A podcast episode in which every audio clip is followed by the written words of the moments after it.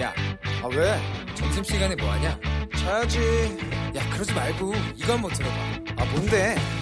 지금 당장 라디오를 켜봐 나른한 오후 깨울 시사 토크쇼 모두가 즐길 수 있고 함께하는 시간 유쾌하고도 신나는 시사 토크쇼 오태훈의 시사본부.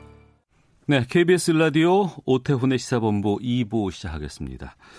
시사본부는 청취자 여러분들의 참여 기다리고 있습니다. 샵 9730, 우물정 9730번으로 의견 보내주시면 방송 도중에 소개해드리고 반영토록 하겠습니다. 짧은 문자 50원, 긴 문자 100원의 정보 이용료, 어플리케이션 콩은 무료로 이용하실 수 있고 또 시사본부는 팟캐스트 또 KBS 홈페이지 등을 통해서 다시 들으실 수 있고요. 유튜브에서 KBS 일라디오 혹은 시사본부 이렇게 검색하시면 영상으로도 만나실 수 있고 댓글로 의견도 보내주실 수 있습니다. 매주 수요일 2부에는 전문성과 현장성이 살아있는 고품격 범죄 수사 토크를 지향하는 아는 경찰 시간이 있습니다. 배상훈 전 서울경찰청 범죄심리분석관 나오셨습니다. 어서 오세요. 안녕하세요. 네. 그리고 김은배 전 서울경찰청 국제범죄수사팀장 자리하셨습니다. 어서 안녕하십니까. 오십시오. 예. 두 분과 함께 아는 경찰 친하고 친근하고 무언가 해결해주는 그런 경찰이 제 곁에 많이 있었으면 좋겠다. 이건 많은 청취자분들의 바람이기도 하고요. 근데 또 사건을 다루려고 하다 보면 좀 불편한 얘기들을 많이 할 수밖에 없는 것이 좀 안타깝습니다. 그런 이야기들 또 해보겠습니다. 지난달 신생아가 태어났는데 출생 닷새 만에 두개골이 골절돼서 현재까지 의식을 찾지 못하고 있는 사건입니다. 어, 배성훈 교수님, 간호사 학대 때문이다 이렇게 지금 보도가 나오고 있거든요. 어떻게 되는 일입니까? 그 상황은 지난달 20일 날그모 병원의 신생아실입니다. 태어난 지 5일 정도 된 아이니까 신생아실인데 거기서 그 간호사 신생아실 담당 간호사가 그 아이를 이제 옮기는 과정에서 네. 정확히 옮긴 건지 어떤 건지 정확히 파악해 봐야 되겠습니다만은 상당히 그 이 대단히 아이가 심각하게 부상을 입을 수 있는 방식으로 옮기는 과정에서 아이가 크게 다쳐서 말하자면 뇌에 출혈이 생겨서 그러니까 뇌 골절이라고 하는데 뇌에 출혈이 생겼기 부종이 크게 생긴 부분이기 때문에 네. 어 사건화가 된 건데 사건화가 된 게 벌써 20일 전이지 않습니까? 음. 그러니까 그 당시에 병원에서는 그것을 일정 정도 부모한테 알리지 않고 네. 상급 병원, 대학 병원으로 후송해서 그 전체적인 내용에 대한 얘기를 하지 않고 치료하는 과정에서 음. 이 상황이 드러난 겁니다. 네. 그래서 지금 이게 사건인지 음. 사고인지 예. 그러니까 말하자면은 만약에 이게 일정적으로 고의가 있었다고 하면 살인이 될 수도 있는 거고 음. 상해가 될수 있는 거고 네. 아니면 분명히 의료법상의 의료 사고는 맞는 것 같은데 음. 그래서 이제 전체적으로 경찰에서 봤을 때 네. 이걸 어떻게 처리할까 하다가 아동 학대로 일단은 입건한 상황입니다. 음. 네. CCTV가 공개가 됐어요. 갓 태어난 신생아 사고인지 사건인지는 또 수사를 해봐야겠습니다만 그 물리적인 충격이 좀 상당하지 않았을까 싶기도 하거든요. CCTV 영상을 보면. CCTV 영상을 보면은 그 간호사분이 예. 그 신생아 5일밖에 안 된 그 신생아를 그 바구니에 던지듯이 던져요. 아이고. 던지고 팔도 뭐 발도 한쪽 한쪽에 들어 올릴 정도로 심하게 했단 말이에요. 예. 근데 이제 요거는 이제 알다시피 20일 날 무호흡증이 호흡을 못 하니까 대학병원으로 호송을 했어요. 병원에서 했는데 그러니까 가서 엑스레이하고 CT를 찍어 보니까는 두개골 골절이 되고 뇌출혈이 됐다. 음. 근데 병원 측에서 뭐라고 했냐면 아 이거는 구급차가 움직이면서 흔들렸기 때문에 두개골이 골절됐다. 이게 말이 됩니까? 어. 왜냐하면 어린아이 같은 경우는 배 교수님, 배 교수님 알겠지만은 이 연골이에요. 예, 때문에 예. 바닥에 떨어뜨리거나 아니면 딱딱한 물체에 부딪히지 않는 한 두개골이 골절될 리는 없는 거예요. 그러면 어. 간호사분이 그 신생아에 수유하면서 혹시 자꾸 잡으면 거꾸로 잡았지 않습니까? 예. 떨어뜨릴 수도 있고 어. 아니면 던지면서 딱딱한 데에 부딪혀가지고 골절이 된 것 같은데 그러니까 부모가 이제 문제가 삼은 거예요. 음. 그래서 그렇다면은 진료 기록도 보고 CCTV를 보자 해서 CCTV를 확인해 보니까 한두 시간간이 삭제된 게 있어요. 삭제가 됐다고요? CCTV를 전체를 준 게 아니고 예. 두 시간 정도 삭제를 시켰어요 병원에서. 어. 그래서 그거를 포렌식으로 살려서 확인해 보니까 예. 그 간호사가 그렇게 학대한 부분이 나왔기 때문에 어. 경찰에서는 원장은 의료법 위반을 입건을 하고 예. 그 간호사 같은 경우는 아동복지법 위반으로 입건한 상태인 거죠. 그러니까 어. 이제 그 의료 기록을 무단으로 삭제하면 안 됩니다. 의료법 23조에 네네. 그, 그 병원장이 당장히 책임이 있는 거 전자 기록에 관한 부분을 훼손하거나 이걸 뭐저 다르게 어, 저 잘못 편집한다거나 편집하는 이런 부분은 안 됩니다. 그게 예. 그 부분에 대한 걸 병원장이 어쨌든 은폐지 않습니까? 음. 그런 부분에 대한 병원장이 입건 네. 그리고 아까 말씀드린 것처럼 간호사는 그런 행위가 드러난 부분에 대한 책임을 경찰에서 물은 겁니다. 그렇죠. 어, 그러면 그 CCTV가 삭제되거나 이제 훼손된 정황이 이제 발견되고 포렌식까지 했다고 하는데 네. 이 훼손하는 거는 이 간호사가 했다는 건 아닐 거 아니에요. 그럼 그 병원을 관리하는 병원장이 어. 누굴 시켰는지 모르겠지만 책임은 병원장이 져야 되는 거죠. 관리 예. 책임이 있으니까 예, 예, 당연히 예. 책임져야 되겠죠. 음. 아, 요즘에 그 우리가 새 생명이라고 하고 정말 축복 속에서 태어나고 얼마나 부모는 이 아이를 보기 위해서 애를 썼을까 싶은 생각이 드는데 우선은 지금 아이의 상황이 가장 걱정되거든요. 신생아가. 지금 상태는 뭐 어제까지 오늘 아침까지는 아직까지 의식이 없는 상태. 음. 어, 그러니까 부종은 좀 가라앉는 상태인데 네. 향후 경, 결과를 지켜봐야 되는 상태에서 미- 위중한 상태 정도로 들어 듣고 있습니다. 근데 어. 정확히 말씀드리자면 이제 뭐 대뇌나 소뇌, 종뇌에서 뇌손상을 입어가지고 어. 동공 반사도 안 되고 자기 호흡을 안 된다는 거예요. 호흡도 아, 끼고 있는 거죠. 예, 예. 단지 심장 박동만 뛰고 있다. 어. 굉장히 유중한 상태입니다 지금. 음. 산부인과 간호사는 정말 신생아를 다뤄야 되는 어, 특수한 업무를 수행하는 분으로 저는 판단이 됩니다. 그리고 누구보다도 전문성이 있어야 된다고 보는데 이렇게 험하게 아이를 다룬다거나 신생아를 다룬다거나 관리를 할 수 있다는 것이 좀 놀랍기도 하거든요. 네. 그러니까 이제 제가 이제 서울대병원에서 일을 할 때 이런 신생아실 간호사들이랑 많이 이런 접촉을 해봤습니다. 예, 예. 근데 사실 신생아실 간호사는 다른 간호사들이랑 질적으로 다릅니다. 왜냐하면은 의사 표현을 못하는 아이를 케어해야 되는 입장이기 때문에 아주 전문적이고 아주 심리적으로도 안정적인 상태에 있는 사람이어야지 됩니다. 예. 그리고 3교대 혹은 4교대를 근무할 때도 정확히 지켜줘야 되는 부분이거든요. 음. 근데 지금 이, 이 전문성 있는 부분에도 불구하고 사실 이 간호사 부분이 그렇게 할 수 있었던 것은 한 부분에 대한 부분은 반드시 근무 체계라든가 이 사람의 어. 시민 상태 이런 부분에 대해서는 분명히 체크가 필요한 부분이고요. 예. 다른 사건에서는 이, 이런 조금 이 아이를 다루는 이런 사람들한테는 나타나는 약간의 증후군이 있습니다. 일종의 무생물 다루듯이 하는 것이 나타날 수 있거든요. 그게 무슨 뜻이죠? 그러니까 이제 말을 못 하니까 음. 말을 못 하니까 마치 살아있지 않은 것처럼 상대를 대하는 겁니다. 어, 그러면 안, 되, 안 되는데. 아, 전 그러니까 제가 예, 예. 심리적인 체크를 주기적으로 해야 된다는 게 그겁니다. 그것이 예. 루틴하게 반복되다 보면 아이가 마치 생, 무생물처럼 느껴지기 때문에 가- 간혹가다 던지거나 이런 경우가 생기거든요. 음. 그그 부분을 방지하기 위해서 아주 치밀하고 한 심리적인 체크를 해야 되는 직종이 바로 이 신생아실 간호사입니다. 네. 이번 건은 제가 보기에는 이제 신생아실 간호사분들이 다 대부분이 열심히 하고 있고 예, 애를 잘 그럼요. 케어하는데 예, 예, 예. 이 간호사분은 이제 그 육아휴직으로 어. 애가 있어요. 육아휴직을 받고 8월 경에 복귀를 한 거예요. 네. 근데 이제 본인이 이제 경찰 조사에서 뭐라고 했냐면 평소에 너무 피곤했다. 어. 그러니까 아까 그 교수님 말씀하신 대로 무의식적으로 그냥 평사들에게 던졌다 이런 얘기예요. 그러니까 고의성이나 과실이 아니고 무의식적으로 그냥 애를 던졌다고 한다면 음. 아까 말씀하신 대로 상당히 스트레스도 받고 업무가 고되다 보니까 평소에 이런 행동을 했다. 애기 엄마인지도 불구하고 더군다나 육아까지 갔다 온 분이 그 어린 신생아를 던졌다는 거는 아 참 너무나 피곤할 수도 있는데 스트레스를 받았다 하더라도 어린 신생아한테 푸는 방법은 절대로 안 되는 거죠. 그러니까 네. 미리 그런 분이라고 하면 거기에 배치면 안 되죠. 그러니까요. 그렇죠. 아, 그렇죠. 예. 스트레스 취약성 스트레스를 받는다거나 아니면은 좀 판단이 좀 흔들릴 수 예, 있다거나 이런 분들은 하시면 안 돼요. 심리적 그렇죠? 여건에 있는 사람이라고 하면 당연히 신생아실 간호사가 되면 안 되고 어. 만약에 됐다 하더라도 미리 체크해 갖고 다른 쪽으로 전환 직종을 하거나 아니면 다른 뭐 음. 병동 즉 간호사들로 가면 되는 거니까요. 네. 근데 그 부분에 대한 것이 지금 이 병원에서 안 이루어졌다는 겁니다. 어. 이 부분에는 반드시 짚고 넘어가야 된다는 거고요. 예. 이분이 또 임신 중에 있었다면서요? 예. 그래서 참 조금 어떻게 보면은 이게 좀 황당하기도 하고. 그렇죠. 그러니까 본인이 아이를 아이를 태중 가지고 계신 분인데 예, 예. 그렇다는 게 참 이해가 잘 안 되는 부분이어 갖고 어. 뭐라고 설명해야 될지 참 애매한 부분입니다. 예. 글쎄요. 그 임신 중에 있는 간호사가 신생아 실을 담당하고 있다라는 게 저희는 좀 쉽게 납득되지는 그러니까 않아요. 이게 근무 체계에 분명한 일종의 보완이 필요한 부분인 거죠. 예, 예. 거기에 배치하면 안 되는 거죠. 어. 아니면 적어도 배치했다고 하면은 근무 시간을 줄이거나 이게 그렇죠. 낮 시간으로 하거나 음. 이렇게 전환했어야 되는데 전혀 그게 안 이루어진 부분인 거죠. 네.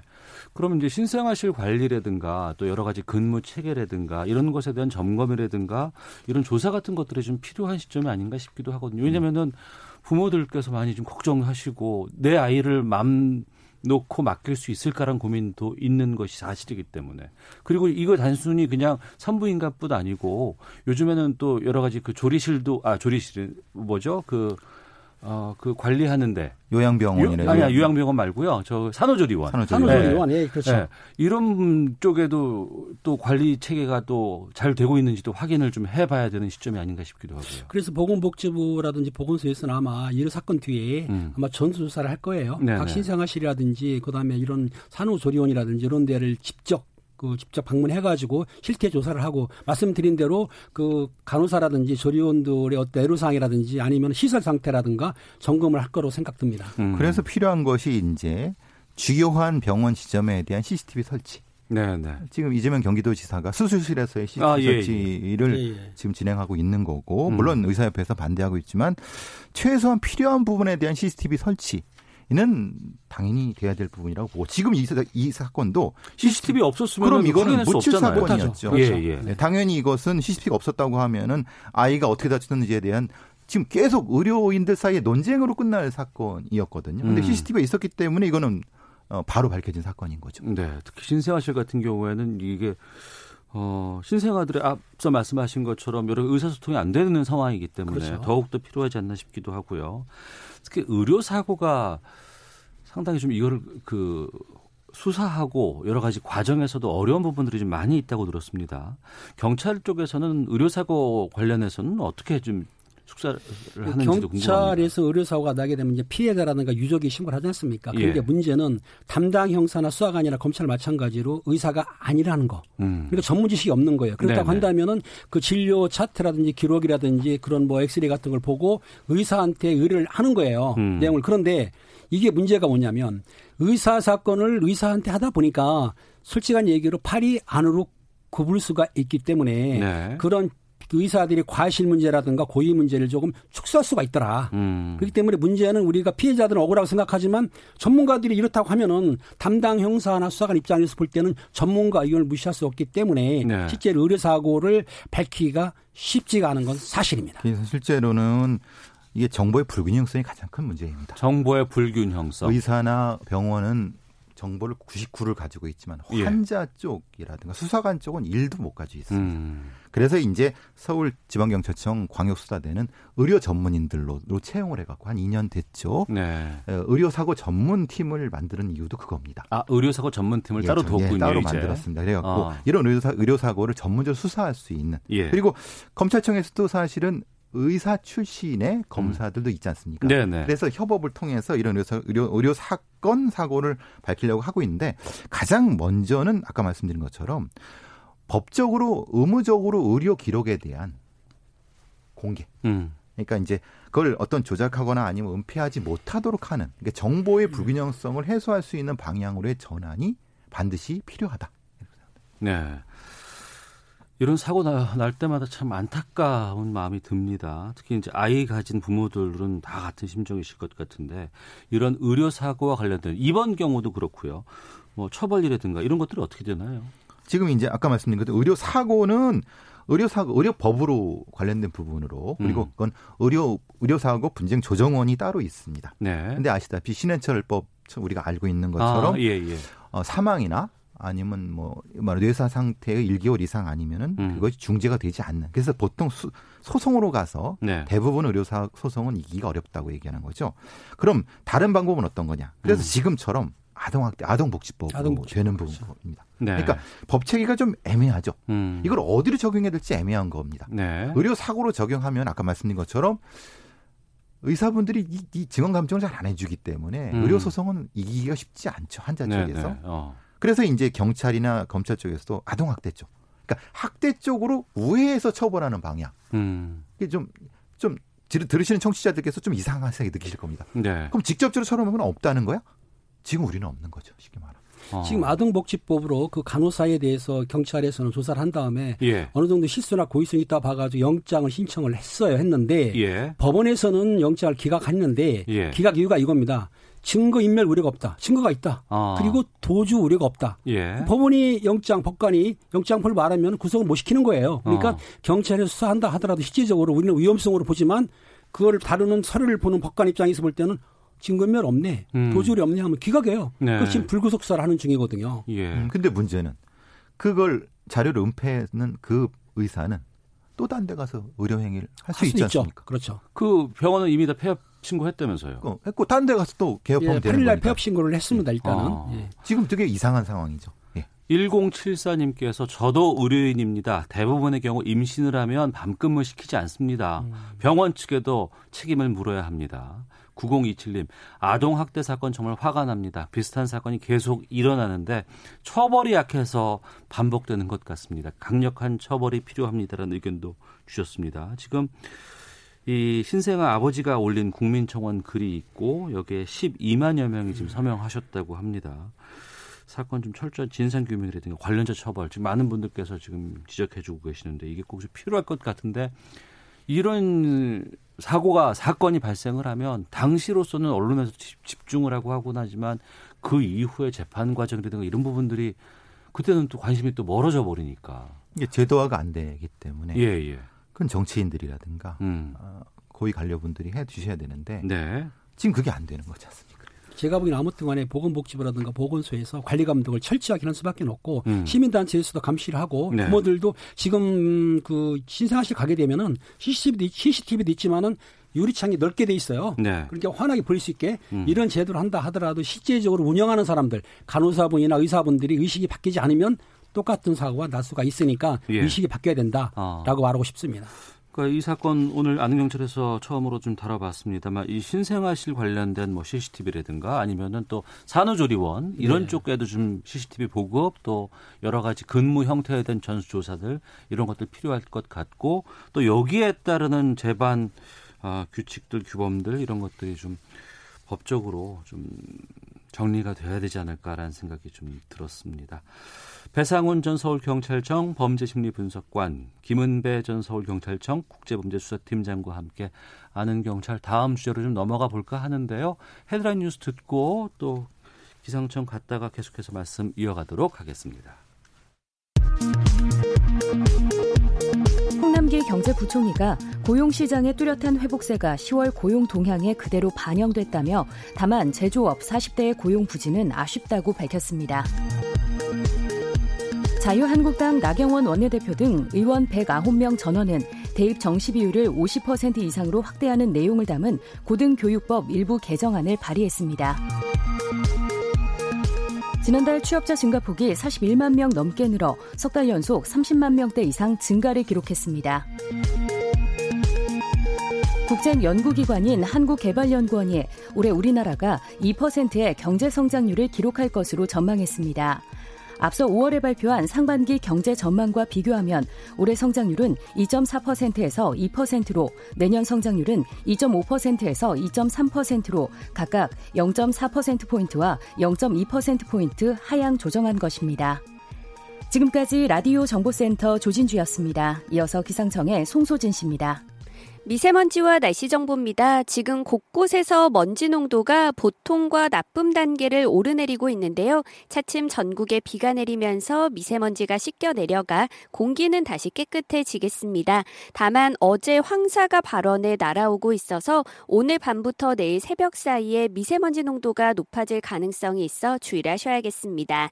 한편 밤, 밤까지 전국 곳곳에 천둥 번개와 돌풍을 동반한 비가 내리겠고 대기가 많이 불안정해 해서 일부 내륙에는 우박이 떨어질 가능성도 있습니다. 오늘 한낮 기온은 서울 13도, 대전 14도, 광주와 대구 15도 등으로 어제보다 1도에서 3도가량 낮겠고요. 밤사이 기온이 큰 폭으로 떨어져 대학 수학 능력 시험일인 내일 아침에는 철원이 영하 6도, 서울 영하 3도, 대전 1도, 대구 3도까지 내려가 때일은 겨울 추위가 찾아오겠습니다. 때문에 지금 서울 경기와 강원 일부 지역에는 한파 주의보도 발표됐으니까요. 수험생들은 오늘은 추위에 대비를 잘 하셔야겠습니다. 현재 서울의 기온은 10.9도입니다. 미세먼지와 날씨 정보였습니다. 이어서 이 시각 교통 상황을 KBS 교통정보센터 박소영 씨가 전해드립니다. 빗길에 사고가 자주 발생하고 있어서 주의하셔야겠는데요. 경부고속도로 서울 쪽으로 기흥 부근에서 사고가 있었습니다. 5차로에서 이 처리 작업을 하고 있어서 일대 지나기가 어렵고요. 서울 외곽고속도로 일산에서 판교 쪽으로 서운 분기점 부근에서도 사고가 있었는데요. 이 처리 작업은 끝났지만 정체가 여전합니다. 반대 방향으로도 송내 부근에서 있었던 사고로 소래터널부터 정체가 되고 있고요. 판교에서 구리 쪽으로 상일 부근에서는 지금 4차로를 막고 작업을 하고 있는데요. 여파로 하남부터 5km 구간 정체가 심합니다. 그 밖에 서해안고속도로 목포 쪽으로 팔곡 분기점 부근에서 있었던 사고로 순산터널부터 정체가 되고 있고요. 양방향 금천 일대에 교통량이 많습니다. 서부간선도로 안양 쪽으로 이동하기가 어려운데요. 성산에서 금천까지 50분 정도 걸리고 있습니다. KBS 교통정보센터였습니다.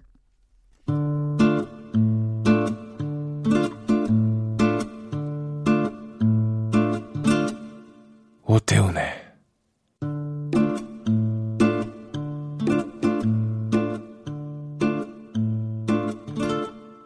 시사본부 네, 아는 경찰 김은배 전 서울경찰청 국제범죄수사팀장 배상훈 전 서울경찰청 국제심리분석관과 함께하고 있습니다. 다음 또 사건으로 가보겠습니다. 60년간 동고동락하면서 동업을 한 두 사람이 있는데 한 사람이 사망을 하면서 이 관계가 틀어졌습니다. 인터넷에서 상당히 많은 화제를 낳았던 사건이었는데 어떤 사건인지 김은배 팀장님께서 좀 말씀해 주시죠. 그렇습니다. 김 씨와 그 동업자 네. 네. 사망한 분인데요. 그분이 1950년대부터 둘이서 동업을 한 거예요. 네. 그러니까 동업 여러 사업이 있는데 특히 암달러라고 아시죠?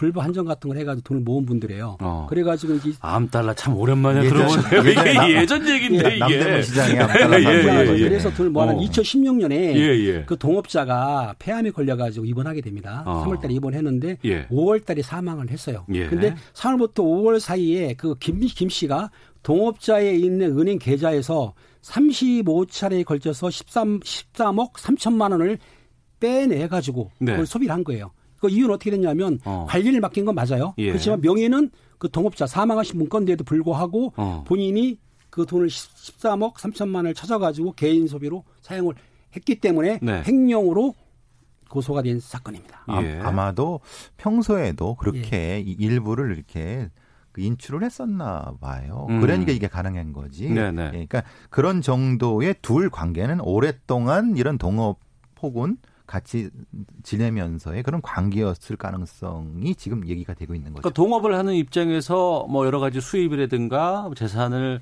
둘이 같이 관리를 했을 수도 있을 것 같다는 생각이 듭니다. 그렇죠. 오랫동안 60여 년이면 거의 뭐 부부보다도 더 오랫동안 그렇죠. 예. 같이. 그런 거죠. 한국 전쟁 이후부터 계속 된 거죠. 어. 그렇죠. 상당히 오래된 거죠. 근데 횡령범죄로 법정에 서게 됐는데 억울하다고 주장했다면서요. 그러니까 본인은 그런 얘기를 하신 거죠. 음. 우리는 이제 수익 부분에 대해서는 나눴지만은 네. 어쨌든 저 부분의 돈이 저 돌아가신 분만의 것은 아니라는 거 주장하는 거죠. 말하자면은 그러니까 그 부분에서는 뭐 명의를 그냥 일종의 명의 신탁 같은 것도 말씀을 하시고 그런 네. 얘기를 하십니다. 말하자면은 저 돈은 사실은 자기 돈인데 어. 명의만 이렇게 한 거다. 왜냐하면 세금이나 예. 이런 것 때문에 그렇게 이름만 빌렸다. 어. 이렇게 주장하면서 예. 그러니까 결국은 자기 돈이라는 거죠. 어. 일부는 다는 아니라 하더라도. 그러니까 지금 동업자라고 얘기를 하는데 이분들이 그 뭐 부부도 아닌 거죠. 같은 여자분인데요. 여성 두 분입니다. 여성 두 분인데 아, 여성 두 예, 예, 분이세요? 그김 씨가 하는 말은 이겁니다. 쉽게 얘기해서 그 같이 돈을 벌었지만 중간에 그 사망하신 분이든 일을 안 하고 음. 집에만 있었다. 그러니까 네. 돈을 벌어오는데 그 암달러상 같은 경우는 그 경제 활동을 하지만은 세금 음. 탈루가 있지 않습니까? 네. 그러니까 사망하신 분이 계좌 이름을 빌려가지고 그 계좌로 돈을 입금시키고 그 돈을 썼는데 음. 결과적으로는 이름만 빌려준 거기 때문에 내 돈이다. 네. 내 돈을 내가 쓴 건데 왜 내가 횡령죄로 처벌 받느냐 이렇게 반론을 핀 거죠. 음, 어. 그렇죠. 조금 상황이 좀 애매하게 생각하시는 분도 있으실 겁니다. 동거하는 여자 두 분이라고 하는 게 무슨 말이냐 처음에 음.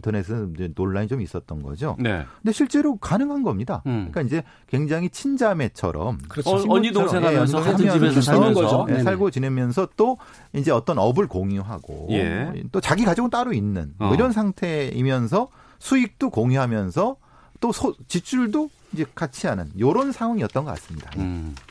그러니까 예전에는 좀 이런 그 소득에 대해서 딱 잘라서 누구 것 누구 것 이렇게 뭐 하는 것도 좀 이렇게 우리 정서에는 맞지 않았다. 예전에는 뭐 이렇게 할 수도 있는데 지금 재판부에서는 이걸 누구 소유라고 돈을 판단을 한 거예요? 명백히 그거는 돌아가신 분 소유라고 한 거죠. 어. 그렇기 때문에 돌아가신 분 돈을 음. 어떤 다른 어떤 법적인 조치 네. 예를 들면 본인이 뭐 상속받은 것도 아니고 음. 상속자는 따로 있다고 합니다. 조카나 아, 상속자가 따로 네, 있고 별도 있다고. 그래서 이제 상속자들이 이제 문제 제기를 한 거죠. 지금 예, 예. 법적인 문제 제기를 한 거기 때문에 재판부에서는 명확하게 그 돈은 상속자들 돈이라고 어. 말씀한 겁니다. 그 통장을 보면은 사망하신 뭐 피해자의 인감이 찍혀 있고 인형이 있어요. 그리고 네. 또 하나 뭐냐면 금융심료법 아시잖아요. 예, 예. 실제로 계좌는 누구 이름으로 돼 있냐면 사망하신 분으로 계좌로 돼 있고 그 돈이 음. 있기 때문에 당연히 본인이 돈이라고 그 도망가 그 사망하신 분이 돈이 되는 거예요. 왜냐하면 네. 금융 실명법에 따라 가지고 본인의 실명이 확인됐으면 그 계좌는 본인 것이다. 음. 근데 그 김모 씨란 분은 이름이 없기 때문에 당연히 사망하신 분이 돈이라고 볼 수가 있는 거죠. 그러니까 네. 결국은 돌아가신 즉시 사망자 상속자들의 돈이 되는 거죠. 즉시. 그렇죠. 예, 예, 예. 어. 글쎄요. 저 이- 근데 액수도 너무 커요. 13억이라는 돈이 그렇게 짧은 순간에 그렇게 뺄 수도 있을까라는 생각이 들기도 하고요. 근데 전체 액수가 훨씬 더 많았고 어. 그러니까 50년, 60년 넘게 무엇인가를 같이 해 오셨기 때문에 예. 전체 세월에 비해서는 액수가 뭐 그렇게 크다고 볼 수는 없는 거죠. 전체적으로 생각해 보면은 어. 같이 어느 정도의 고- 동업을 했다는 생각을 하면은 음. 근데 일시적으로 보면 13억은 큰 돈이죠. 네. 그러니까 이렇게 보시면 될 것 같아요. 둘이 동업을 했는데 음. 둘이 동업해가지고 건물도 샀어요. 뭐 네. 10억에 살다 팔기도 하고 30억에 팔았는데 각자 벌었지만 재산을 분리한 거죠. 그러니까 어. 는 예금 계좌에 있는 돈은 내 돈이고 음. 또네 계좌에 있는 건네 거고 금보치는 내 거고 보석은 네 거고 이렇게 둘이 벌었다 하더라도 분배를 했던 것 같아요. 그러니까 네. 법원에서 인정한 게 뭐냐면 그 피해자가 돌아가신 분이 그랬다는 거예요. 그 조카 며느리한테 보석이라든가 금보치를 달라고 해라. 음. 그내 거다. 그러니까 아마 같이 벌었다 하더라도 어느 정도 재산 분배는 있었기 때문에 네. 통장 계좌도 그렇고 이런 물건들 금보치도 같은 것도 본인들이 각각 나눠서 갖고 있었다고 보시면 될 것 같습니다. 근데 이제 조금 정리를 좀 음. 돌아가시기 전에 네. 변호인 입회하에 그렇죠. 그렇게 했으면 했어야 깔끔했을 되는. 건데 예, 예. 지금 그게 안 돼 있는 부분 때문에 음. 지금 논란이 생긴 것 같습니다. 네. 재판 넘겨져서 피고인은 집행유예를 받았고 그러니까 재산 소유에 대해서는 좀 엄격하게 나눠야 한다. 이런 판례로 좀 남는 것이 아닌가 그렇죠. 싶네요. 네네. 음, 알겠습니다. 자, 다음 주제 또 살펴보도록 하겠습니다. 이게 조금 한 일주일 정도 된 사건인데 처음에는 저는 왜냐면 갑작스럽게 속보가 떠서 화재가 발생을 했다 그랬는데 나중에 알고 봤더니 이게 단순히 그냥 그 산불이 아니고 사건이었습니다. 충북 진천에서 80대 남성이 제사를 지내려고 모인 문중 사람들에게 인화 물질을 뿌리고 불을 지른 사건이었습니다. 산이 화재가 났고 산불이 났고 한 명이 숨졌고 11명이 크게 다쳤습니다. 상당수가 6, 70대 고령이시고요. 어떻게 된 일이에요, 이게?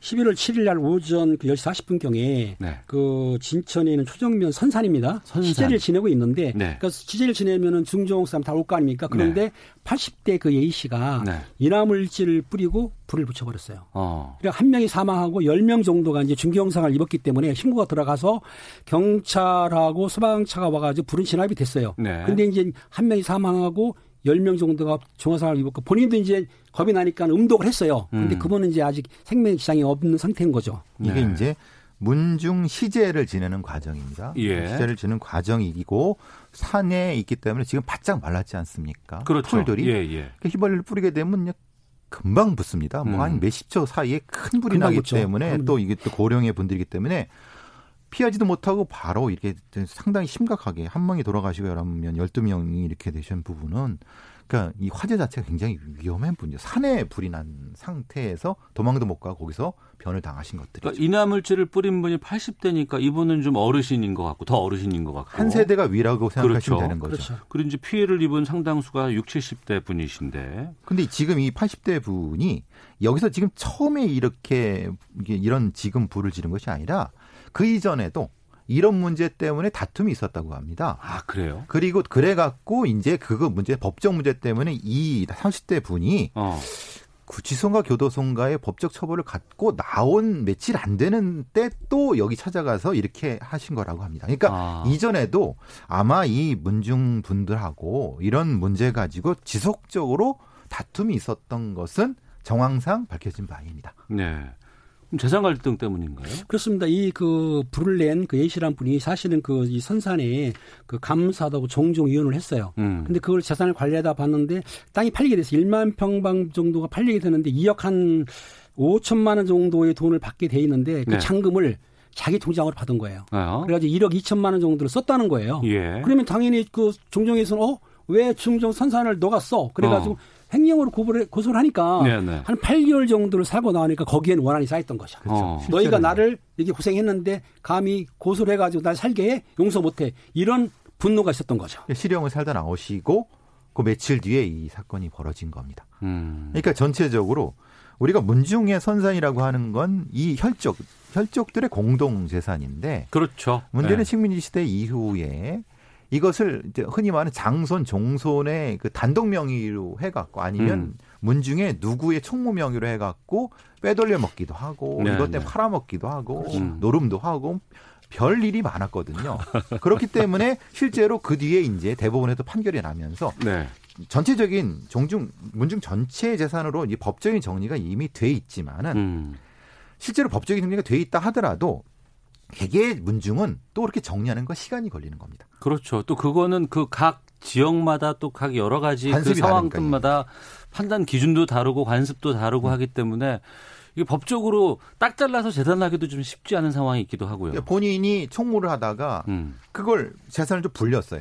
불린 재산 누구 겁니까? 음. 이렇게 이게 주장할 수 있는 겁니다. 네. 문중 재산이 원래 산 하나였었는데 그러니까 내가 그걸 잘 관리해 갖고 산 한 개 반을 더 만들었는데 나머지 날 줘야 되지 않아요? 하지만 문중은 또 그러지 않는 거죠. 음. 원래 여기서부터 있었기 때문에 너의 건 없다. 이래서 대단히 많은 싸움들이 이런 데 존재해요. 그렇습니다. 선산이 문제 저희도 이제 싸움이 있었는데 그 선산 땅 갖고 있는데 그게 괜찮았는데 직접적인 경험이 예, 있으시죠. 개발이 되니까 땅값이 올라버린 거예요. 이게 다- 땅값이 다 올라서 문제예요, 그래요. 개발되고 보니까. 오르면은 액수가 예. 커지면은 예. 등록된 사람들이 우선이거든요. 음. 그러면 왜 너네만 갔느냐? 그래가지고 싸움이 되는 수가 상당히 많고 알다시피 그걸로 살인사건 나지 않습니까? 예, 예. 돈이 관계되면 그래서 선산 땅을 지켜야 되는데 가격이 올라면 팔더라. 아. 매도 과정에서 문제가 생겨서 재산 문제 때문에 많은 사건이 발생합니다. 그래서 애초에 요즘 같은 경우는 그 이런 문 중에 땅이 있으면 애초에 다 팔아갖고 다 나누는 게 아, 처음부터? 예, 아예. 아예 성향. 그러니까 최근에 갑자기 땅이 오르면은 음. 분명히 이제 시제나 이렇게 생길 때 싸움이 나니까 네. 미연에 방지하기 위해서 애초에 이렇게 나누는 경우도 지금 많이 생기고 있습니다. 네. 명절 때 아니면 제사 때 같이 모이다 보면 이게 또 가족 간에 모여서 그렇죠. 오랜만에 만나서 좋은 얘기를 해야 되는데 결코 좋게 헤어지지 않는 경우가 왕왕 있습니다. 저 대부분이 이제 여러 가지 재산 문제, 분배 문제라든가 뭐 이런 거그 문제가 가장 크죠. 아니면 뭐 제사를 누가 모시느냐 뭐 이런 부분들 때문에 갈등들이 상당히 좀 많이 있는 것 같은데 이게 또 앞서 말씀하신 것처럼 각 상황에 따른 관습적인 측면들 때문에 명쾌하게 정리가 되지 않는 부분들이 있어서 이런 거 어떻게 해야 될까 상당히 다들 고민이 되는 것 같아요. 근데 어쨌든 뭐이 문중이나 중중이라는 것은 시대상의 변화에 따라서 음. 이제 새로운 시대에 맞춰서 네. 재산의 기준이 이런 것도 바뀌어야 되는 거고 그럼 네. 어르신들과 새로운 세대들이 충분한 대화를 통해서 음. 해결해야지 이게 뭐 법적으로 딱 한다고 해서 되겠습니까? 법적으로 하려다가 지금 이 문제 된 거 아닙니까? 근데 이게 대화가 잘안 돼, 안 되더라고요. 안 풀리더라고요. 그게 얘기를 하면 문제는 쉽지가 않거든요.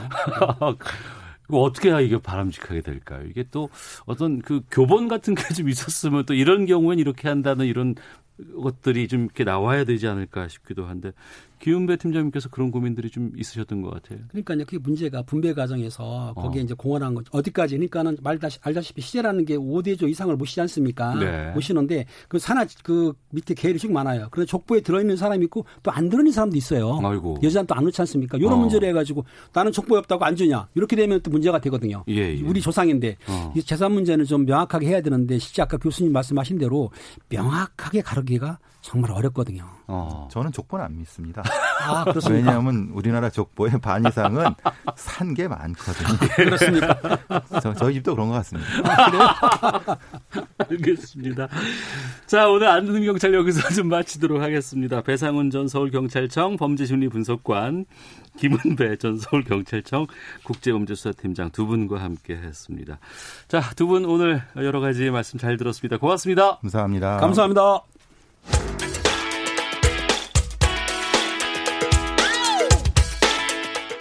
오태훈의 시사본부는 여러분의 소중한 의견을 기다립니다.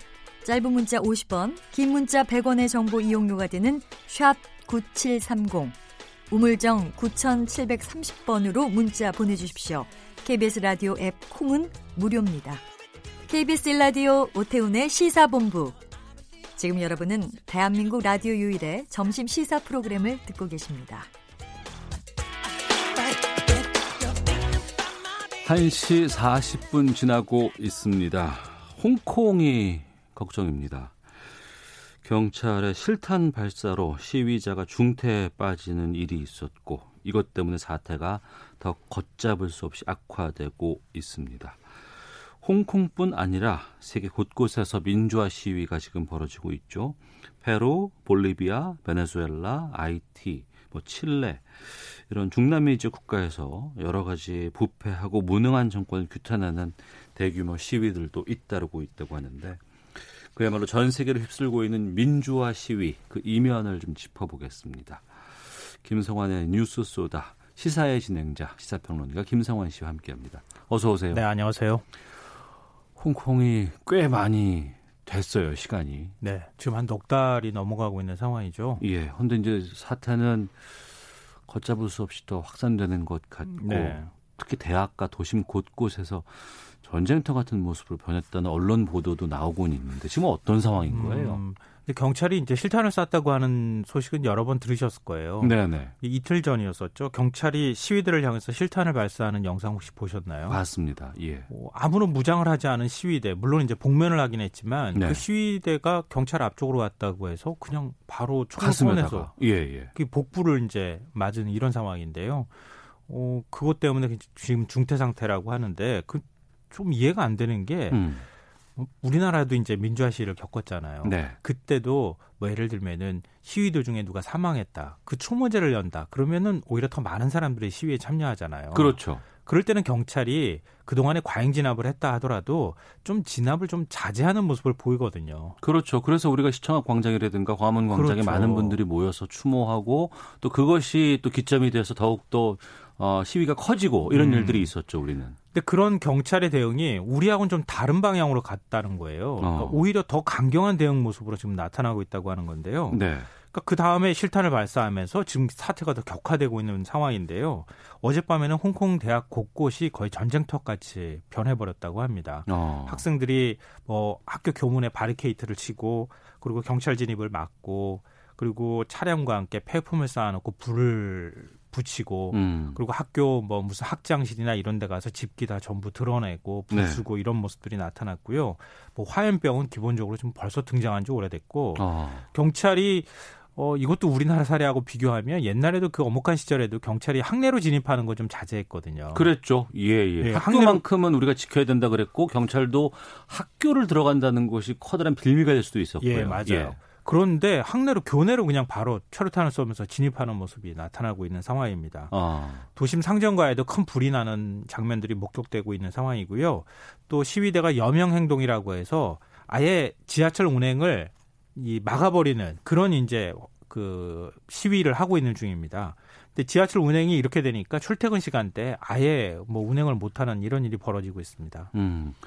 하지만 좀 그 명쾌한 이런 보도들, 이 상황을 정확히 알리는 보도들을 잘 접하기는 쉽지가 않아요. 저 같은 경우에도 주로 이제 홍콩과 관련된 여러 가지 활동하고 있는 활동가라든가 음, 이분들의 네. 여러 가지 페이스북이라든가 이런 것들을 통해서 어, 간간히 동영상 같은 것들 확인해보고 어, 걱정이다. 근데 이게 더 확산되지 않을까란 우려도 있고 한데 지금 전반적으로 보면 홍콩 정부 이쪽의 태도가 더 강경해지는 상황인 거 맞는 거죠. 네, 맞습니다.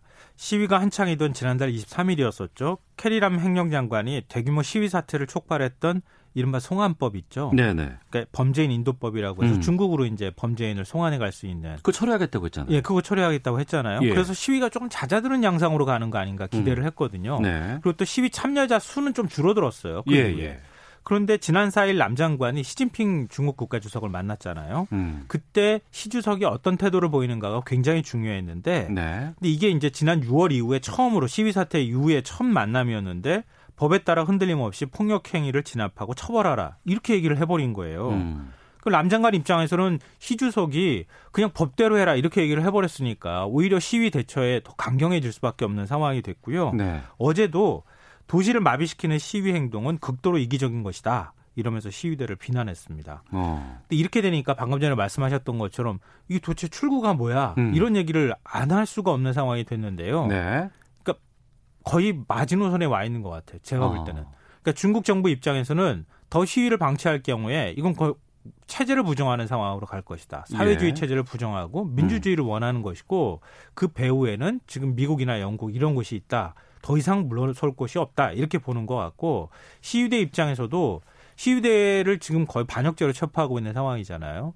그리고 거- 그런데다가 지금 총격을 통해서 뭐 시위대 시위자가 중상을 입거나 또 한 명이 사망하거나 음. 또 16살 소녀가 지금 성폭행을 당해서 임신을 했다고 하는 언론 보도까지 나오고 있는 예, 상황이니까 더 이상 물러설 곳이 없다. 음. 양쪽 다 다시 물러설 곳이 없는 상황이 돼 버렸어요. 어. 그 자칫하면은 지금 군대가 투입되는 거 아니냐라고 하는 걱정이 다시 나오고 있는 상황입니다. 네.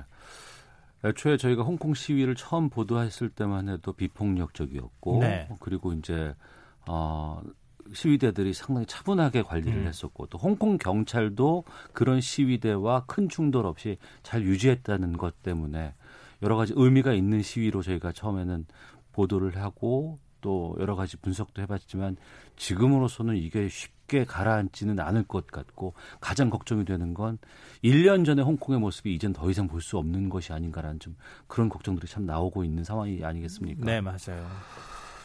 아, 근데 이, 이 홍콩 시위뿐 아니라 지금 중남미 지역에서도 여러 가지 민주화 시위들이 지금 곳곳에서 벌어지고 있다면서요. 네. 그러니까 시위 성격은 좀 다를 수 있겠는데요. 중남미 국가가 뭐 크고 작은 국가 다 합치면 한 33개 정도 되는데 지금 한 8개 국가의 정정이 굉장히 불안정한 상황입니다. 네.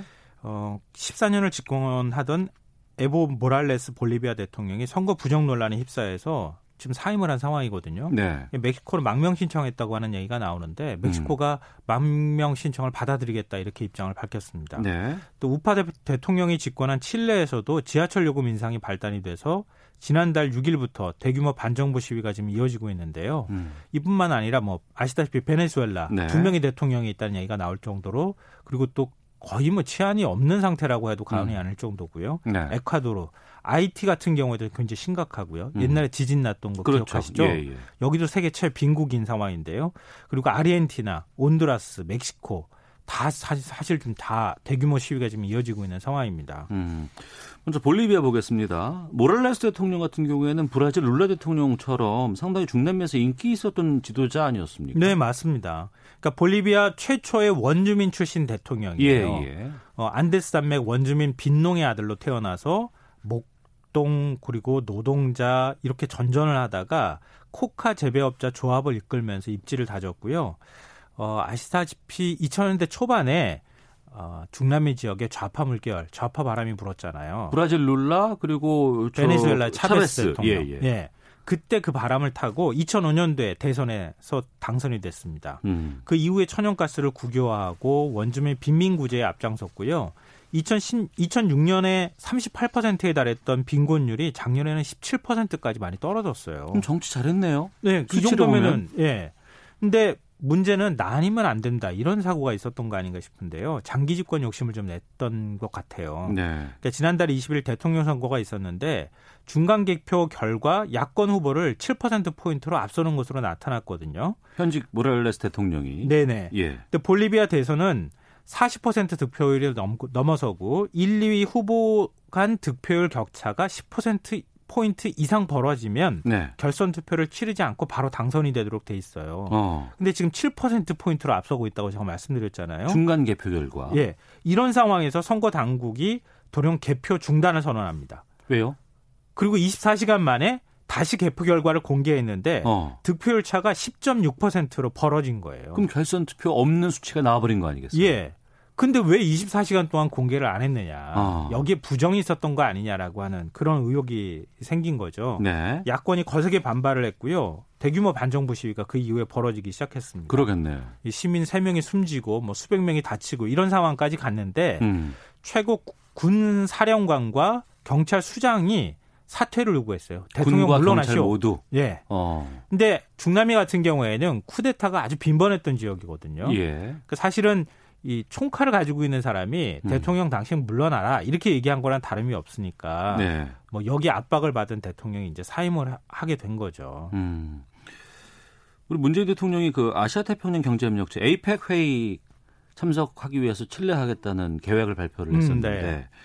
칠레가 이거를 회의를 취소를 해버렸어요. 지하철 요금 인상이 도화선이 됐다 이런 보도들은 나오고 있고 네. 상당히 반정부 시위가 격화됐다는 얘기도 들었거든요. 그 여기도 마찬가지예요. 그러니까 어 칠레 산티아고 있는데 저- 주민이 한 600만 명 정도 되거든요. 시민이.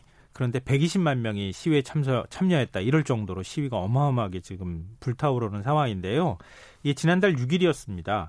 산티아고의 출퇴근 시간대 지하철 요금을 30페소, 우리 돈으로 한 50원 정도 더 올리겠다 이렇게 정부가 발표를 했거든요. 음. 근데 이 칠레 같은 경우에는 산티아고를 기준으로 말씀드리면 시간대별로 요금이 달라요. 어. 근데 이 그 출퇴근 시간대가 할증 요금이 붙어요. 네. 그런데 그 할증 요금이 붙어 있는 데서 또 그 요금을 올리겠다. 음. 이렇게 하고 나니까 성난 시위대가 거리로 쏟아져 나왔는데요. 네. 이 분남 민심에 불을 붙인 건이 대통령이나 집권 세력의 어떤 태도 문제였어요. 음. 시위가 벌어진 첫날 정부가 비상사태를 선포하고 군을 투입했는데 네. 시위대를 강경 진압하기 시작한 거죠. 군이 투입됐다고. 예. 그날 세바스티안 피네라 대통령이 손자 생일 파티가 열린 고급 이탈리아 식당에서 아주 평온하게 밥을 먹는 모습이 공개가 됐어요. 음. 대통령 영부인은 이번 시위의 해결책이 뭔지 모르겠다. 네. 외국인이나 외계인이 침략한 것처럼 보인다. 이런 표현을 썼어요. 어. 그러니까 지하철 요금 올렸다 그래서 분노한 민심이 막 타오르고 있는 상황인데 대통령하고 대통령 영부인은 이게 무슨 얘기야? 음. 이게 왜 이러는 거지? 그러니까 프랑스 혁명 때 귀족들 얘기하는 거랑 똑같은 거예요. 그, 그렇죠. 어. 이러니까 더 화가 난 거예요. 예. 그래서 시위가 더 커지고 있는 양상이 벌어진 거죠. 근데 이제 에이펙 회의까지 취소할 정도의 시위라고 한다 그러면 상당히 심각한 것인데도 불구하고 이렇게 그 대통령이라든가 이런 대통령 부인의 이런 발언들은 이해가 안 되는데 제가 알고 있기로 칠레가 상당히 소 국민 소득이 높은 곳으로 알고 있습니다. 헌데도 지하철 요금 50원 올린다고 해서 시위를 벌인다는 게 이해가 되지도 않고. 그러니까 국민 소득이 높다고 하시는 말씀은 중남미 다른 국가와 비교했을 때 빈부 격차가 상당히 크다면서요? 네, 맞습니다. 지금 칠레의 최저임금이 월 49만 원이에요. 아, 근데 노동자의 절반은 약 66만 원으로 생활을 합니다. 절반이. 예. 근데 산티아고 지하철 요금을 물가로 계산해서 고려해 볼 때 세계에서 아홉 번째 비싸요. 어. 제가 그 출퇴근 시간대 말씀드렸잖아요. 우리보다 비싼 약 1,320원입니다. 네. 그러니까 지하철 요금이 우리보다 비싸요. 음. 국민소득 과 비교를 해서 말씀드리면은 우리나라 돈으로 따지면 4천 원이 넘는 수준이에요. 아. 근데 노동자의 절반이 66만 원으로 생활하잖아요. 음. 그러니까 저소득층의 월급의 한 20, 30%를 지하철 요금에 쓰고 있는 상황인 거예요. 네. 그러니까 지하철 요금이 얼마나 민감하게 받아들여지겠습니까? 근데 실- 칠레는 세계 또 최대 구리 생산국이거든요.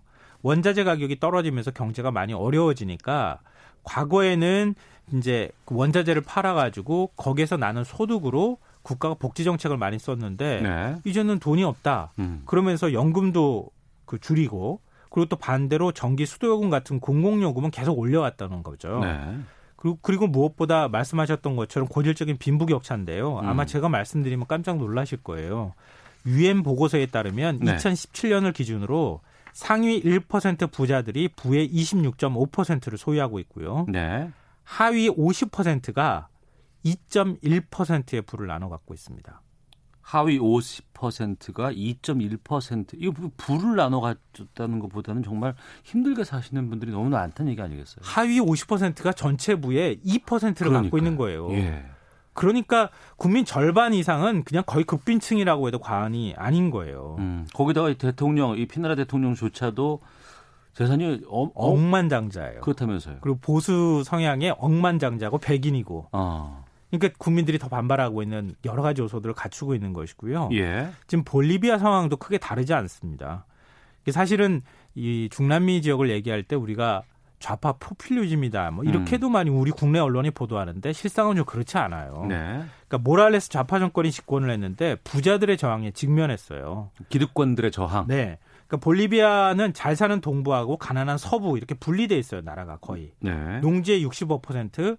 지금 볼리비아는 천연가스 매장량이 베네수엘라에 이어서 두 번째로 많거든요. 어. 이 여기서 돈이 굉장히 많이 나왔어요. 예. 천연 자원도 이 잘 사는 동부 쪽 산타크루즈 지역에 다 집중돼 있습니다. 음. 백인들이 주로 여기에 다 살고 있어요. 네. 그러니까 중남미를 통틀어서 가장 가난한 나라가 볼리비아예요. 음. 근데 칠레보다 빈부격차가 더 커요. 그러니까 백인들이 끊임없이 그러니까 좌파 정부가 집권을 한 이후에 어. 어, 우리 자치권 달라.